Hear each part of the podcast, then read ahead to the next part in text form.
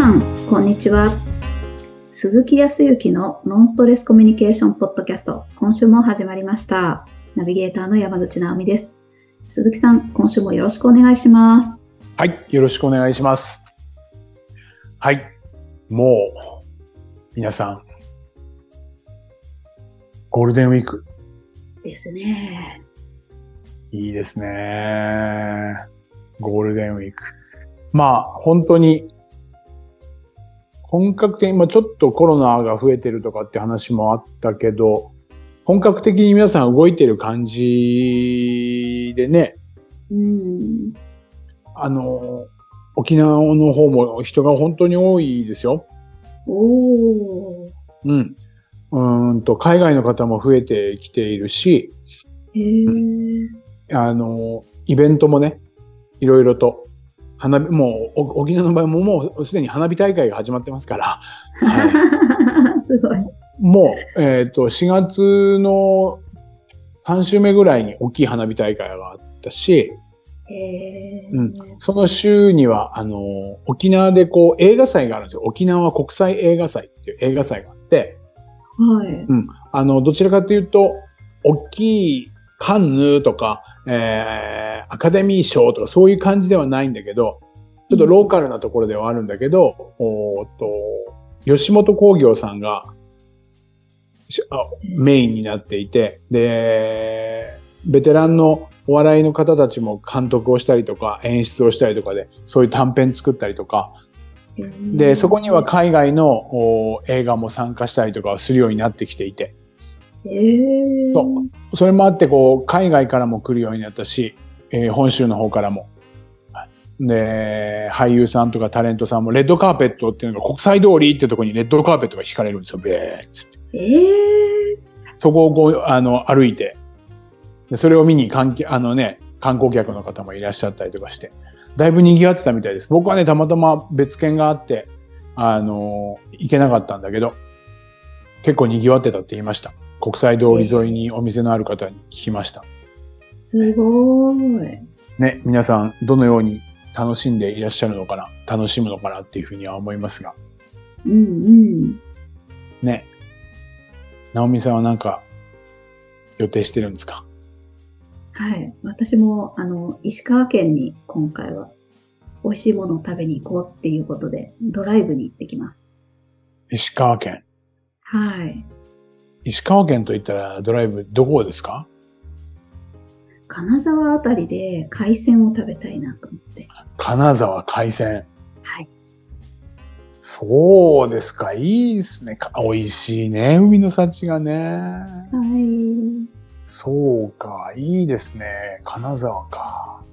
あと他になんか予定立ててるとこあるんですか？その金沢っていうか石川県だとしても。いや、あのーまだ計画はですね、前日に決めるタイプなので。あ、そう。はいあ、でもなんか、それもいいね。あの、やっぱり感覚っていうか、その時に、あって、きまあ、お気分もあるからね、本当に。き気分だから。はい。あ、今日はちょっと、肉とかね、今日は海とか、ね。そういう、今日はちょっとなんか神社に参拝とか、はいはい。それで探して、あったものとか、そのたまたま空いていたとか、たまたまこういうものが限定でって言ったら、なんか引き寄せられてる感じだよね。そうですね。行くべきして行けたところとか。うん。で、行けなかったら行けなかったで、それはご縁がなかったところだとかね。うん。たまたま今回はね、また次回の楽しみにしようとかっていうから、そういう旅行計画もいいですね。はいあまり緻密に作るとですね、緻密に作るのは、行くまでワクワクするよね。ここ行って、こうやって、ここ食べてとかって思うけど、うんなんかね、何かね、あの、ボタンが掛け違えると、もう、行くとこ行くとこがなんか、えー行ったんだけど売り切れでしたとか、そうですね。あお店がちょっとお閉店してましたとか、ー そうそうそう。そういうのはね、出てくるから、まあ、あんまり緻密にするっていうのも、まあ、人生はもうそうかもしんないね。あ僕も日々、その皆さんには、やはり、えっ、と、目的ですとかね、人生の目的とか、あーうん仕事に就く目的ないしはその中での日々の目標とかっていうことを立てることを推奨はしていますよ。はい。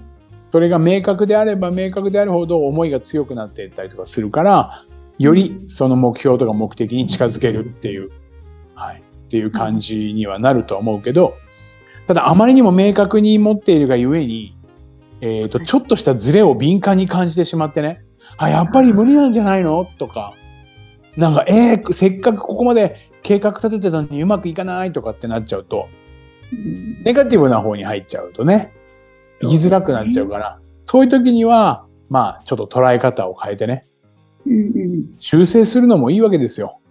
うんうん。うん。目標、目的っていうのは別に決めたら生涯修正しちゃいけないわけじゃないから、前、もう極論で言ったら毎日毎日軌道修正が必要なわけですよ。おー、なるほど。うん。まあそこまではしないと思うけど、そのぐらいいつ変えてもいい。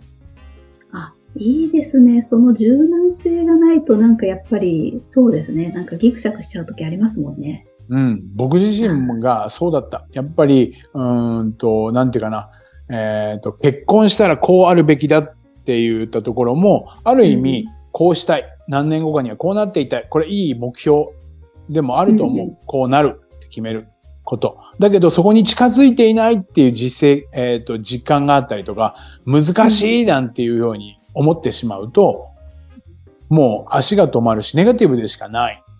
うん。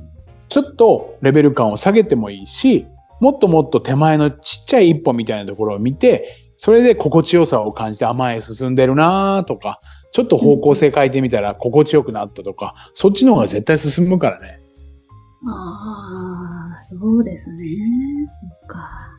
よく明確っていうことはするけど、具体と抽象みたいなところって、えっ、と、音、まあ、フォーカスしたり、えーちょっと引いてみたりとかって、うんそういうような、じいわゆる、今、直美さんが言った柔軟性みたいなのは必要かもね。はい。うんうん僕の場合はだいぶ柔軟すぎちゃってぐにゃぐにゃしてるからね。自分でも大丈夫かって思う時もあるけど。でもまあ、そのぐらいに思っていると、そう、ゆったりとね、これをまあ何かって、えっ、と、楽天的とか、楽天家とか、ちょっと楽に見るっていうこと。うん。ピンとぐーって絞ってばかりいると疲れちゃうんですよ。ああ、そうですね。メガネも言うじゃない？ピントがピチッと合ってたりとか、目が悪い人が、あの、メガネを作るときとか、コンタクトレンズでどう測るときって、よくメガネ屋さんとかその、チェックする人があんまり2.0とかの方がまあ見えるからそっちの方がいいけど、あんまり見ると疲れちゃうでしょ？だから少しどうね、あの、こう、悪い方にしといた方がいいですよ、みたいな言うのは、なんか疲れちゃうんだよね、きっと。同じことかなと思ってる。そういうこともあるんですね。なるほど。いわゆるメガネをつけて、本当だったら自分はきっちり見える方がいいから、1.5とか、そのぐらいと思うけど、やっぱり、あ名車さんとか見願したりとかすすると、やっぱり1点、よくて1.0から1.2ぐらいにしてください、みたいな。っていうふうに言われる。でもそうだなと思う。あんまりきっちり見てると疲れちゃう。というふうには思ってますよ。そうまあまあそんな中で、まあ、前回もちょっといろいろお話をしましたけど、あのーはい対話に対してね、うん。その中で直美さんがちょろっと言ってくれた中の、えっ、と、主観と客観っていう話があったと思うんですけど、うん。こう、そこら辺は、こう、何か疑問に思ってることってあります？主観と客観の部分で。あの、えっと、この前、主観的に見てしまってたのに、まあ、たまたま客観的に見ることができてうまくいったっていう例だったんですけど、私の場合。はいはい、そうだね。たまたまだったと思ったんですよ、本当に。で、うん。じゃあ、気づかぬうちに、こう、うん主観的に見てた私は、たまたま客観的にまあ見たけども、うんじゃあ、常に客観的に見れるようにするにはどうしたらいいのかなっていう、客観的に見る方法、はいはいはいはヒントをちょっと知りたいなって思いました。い。なるほどなるほど。確かに、客観的に物事を常に捉えたいよね。はい。捉えたいね。はい。なんかこう、やり方方法が本当にあれば僕はいいと思う、思ってはいるんだけど、はい。これ、まあそうね、なあのーまあそういう勉強会というか、研修みたいなこともやってるけど、まあまあ、解説、解説、そうか、説明をしていったらね、うんと、そもそも、じゃあうん、客観と主観って言ったところで考えたときに、えっ、と、そうだな。主観で見ているっていうこと自体は、うんと、意識的にできているの。主観は。主観って主として見る。は、ん意識してないです。まあそうだね。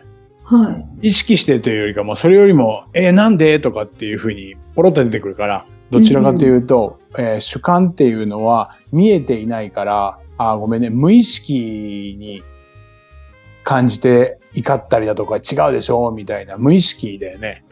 はい。っていうことは、客観っていうのは、普段なかなかそう見れないわけだよね。はい。っていうことは、どうしたらいいんでしょう？ことは、意識しなきゃ、うんそうダメですね。いうことですね。意識しなきゃいけなないる。さすがですね。意識しなきゃいけないっていうことですわ。そう。はいそもそもでも意識しなきゃいけないっていうんだけど、おーっと、そうだな。よく僕らの世界の中で、うーんと、氷山でね、えっ、と、潜在的な意識と顕在的な意識っていうお話をするんですよ。そう。はい。そそれに当てはめてみると、無意識っていうのは埋もれてしまっていて見えない部分で意識していない部分だから、これを潜在意識っていうふうに取るじゃない？はい。ってなると、氷山の下のところみたいなところ。そう、隠れている部分。そう、うんこれが何かっていうと、おーいろいろな調べ方によって少し開きはあるんだけど、大体人間の行動とか言動とか、すべては潜在的な意識、95%近くが無意識なうちに行われている。うん。心臓が動いているのも一つそうだし、あとはもう歯を磨くなんていうのも潜在的な意識。うんうんうん。あとは瞬間的に何かあー目の前に物が飛んできた時に手をふわっとかざすっていう、に逃げようとするのも無意識に手が出たりだとか、目をつむったりとかするっていうのも、これ、えーいわゆる潜在的な意識。うんうんうん。なるほど。はい。っていうことはほとんどが無意識なうちにやってるわけですよ。っていうことは日常の95%は主観ってことですよね。ああ、そっか、ほとんど、そりゃそうですよね。主観的に物事見えるし考えてますね。うんうん。そうですね。それを今回、その客観的にいろんな捉え方ができるような、受け止め方ができるようになるためにはどうしたらいいかって言ったら、これを今話で言ったら、意識しなきゃいけないってことですよね。はい。で、意識するっていうのはさっき無意識が95%だったら、意識はだいたい5%ぐらいなんですよ。人間の日々の行動とか言動とかをあ。している中で意識的に行っているのは5%だから、普通に意識しているだけだったら、そのまんま、でもちっちゃ。無理。だからな、よくあるのは、いや、意識してるんですけど、なかなか難しいんですよね、っていうのは、これは人の言う通りなわけですよ。本当ですよね。意識してるんですけど、できないですもんね。そう、意識してるんですけど、なかなか、あの、そういう時に限って忘れちゃっててとか、5%ですもんね。5%ですか？ら、仕方ないんです。仕方ないんですよ。ただね、ただ、じゃあどうするのかってことです。でも、直美さんは今、あの前回も言ったけど、直美さんそこに行ってる、気づけているってことはすごいし、うんたまたまっていうことかもしれないけども、たまたまに気づけてるのも素晴らしいと思ったのは、何かって言ったら、これは何かというと、この5%、最初5%なんだけど、意識を続けることによって、はい。意識が、いわゆる練習すると、いつしかできるようになるわけですよ。そうすると、無意識に人は動き始めるんですよね。おー。はい。なんかわかんないですけど、無意識なうちに、最初ね、開けたことのないようなドアっていうのは引くのか押すのか、ね、はたまた横にずらすのかね。うん。ってわかんないけど、もう簡単に言ったら、一回なんか押してみてだ開かなかったら引いて、となれば次から鍵を開けたら引く、鍵を開けたら引くって、無意識に引っ張るでしょ？多分家帰ったらもう、毎回、毎回間違っちゃう、毎回間違えちゃうっていう人いるかもしれないけど、やってるうちに、うちは、無意識に、うちは引きど、ひ引く、引くドアですっていうのを 無意識のうちにできるじゃないですか。そうですね。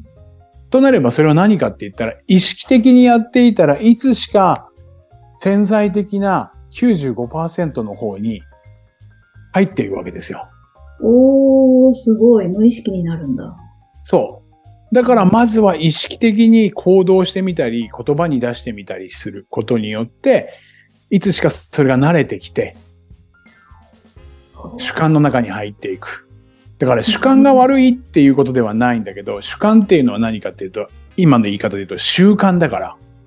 日々の習慣にしていることだから、その客観的にって言ったところで言ったら、いろんな捉え方をするためにどうしたらいいかを練習すればいいわけで、いろんな捉え方があるから、うん。と冷静に180度違った捉え方をするっていう意識をしよう。っていうことを一つだけ決めて、できれば無意識っていうのはさっき見えないって言いましたよね。だから見えるかって言って、うん、意識っていうのは見えるわけですよ。ああ、そうですね。はい。潜在と顕在で言ったら顕在的にするためには、はい。うんだから目標を書いたりだとか、意識することを書いた方がいいですよって言ったところが顕在って言ったところ。はだからまずは書いて毎日見たりだとか、それを意識することによって行動していくと潜在的な意識になるから、いつしか直美さんがさらにたまたま今回はできたが、はい、ちょくちょくできるようになって、どんどんできるようになって、いつしか普通にできるようになる。へえ、ああ。これが意識から始まって、せんえっ、と、潜在的なものから潜在的に入っていく。これをどんどんどんどんいろいろ繰り返してるわけですよ。生まれてからね。ああ。うんうんうんで、一回潜在に入ってしまえば、いざって言った時には、ちゃんと忘れていても、ピュッとそれができるわけじゃないですか。意識してなくてもそれが出てくるっていうことになれば、うんそれが本物ね。すごい。そっか。じゃあ、まあ、主観で見ちゃう癖は当たり前だけど、客観的に見る癖みたいなのを、まず意識することですよね。うん。うんうん、意識してで、気をつけたいと思ったら、なんか、注意事項みたいに目に見えるところにパンって貼っといてもいいですね。そうしたら。そうそうそう。見えるかってやつ。そう。はい。貼っておく。うん。そうしたら、なんかもう自分のものに無意識でもできるようになっていくよっていうことか。うん。そうそうそう。うわそれでいいと思う。まあ、日常の小さいことだったら特にそうかもしれない。で、大きいようなことだったりとか、まあ、そん、うーんと、お小さいことでもそうなんだけど、一日あったら、まあ、仮に書き出すのが一番いいと思うけど、見えるか、だからね、顕在化させるために。だけど、せめて寝る前とかに、前も何回かこのポッドキャストで言ってるかもしれないけど、振り返ってみる、今日あったこと。うん。うん。良かれ悪かれね。はい。そうすると今日、まあ、こういうふうに私は、えっ、と、相手に言われた時に、えっ、と、ちょっとなんかイラッとしたなとかって思うじゃない。そうした時に、うんうんと、なんでイラッとしたのかなとか、そもうん。そもっうんていうのもそうだけど、相手はどんな思いで言ったのかなとか。はいで、確かにこっちはイラッとしたけど、いい意味で180度ね、直美さんが言って、180度転換して捉えた時に、どういうことを思って相手が言ったっていうことが言えるかな、みたいな。うんそれができてくると、あの、僕らがね、勉強会とかセッションとかでたまに使うんだけど、長所短所っていうものを書き出しましょうみたいなことをやるわけよ。はい、どっちか、どっちから書いてもいいんだけど、まあ仮にね、短所で言ったら、うん、直美さんなんか仮に短所って言ったら一つなんかあげてもらっていい？自分でもいいけど、自分じゃなくてもいい。頑固。頑固。でしょ、はい。頑固っていうのを振り返ってみると、改めて私頑固だな、こういう時も頑固って言うけど、それを180度変えたら何かって言ったら、うん、やっぱこだわりがある。軸、軸を持っている。っていうことも捉えられるな、みたいな、頭を柔らかくするとか、捉えるような意識をしていったら、それがだんだん、え、そう、ちょく、だんだんちょくちょく、どんどん、これが普通になってくるみたいな感じ。あそうか。一つの物事を違う目線で違うものに変換してみるっていうことの練習になってるんですね、今のが。そう。あーそれは何かっていうと、前回も言ったけど、そのあの思考を、思いとか考えを深めるっていうことを話したと思うんだよね。対話っていうのは。はい。うんうんこれ、自分と対話して、自分の思いとか考えを深めるっていうことをしてるわけですよ。おーなるほど。ふうん、普段、花は綺麗と思って見てる。だけど、具体的にどんなところが綺麗って私は思っているんだろうとかってなると、こういうところもそう、ああいうところも、ほら、捉え方がいくつも出てきますよね。うん、うん。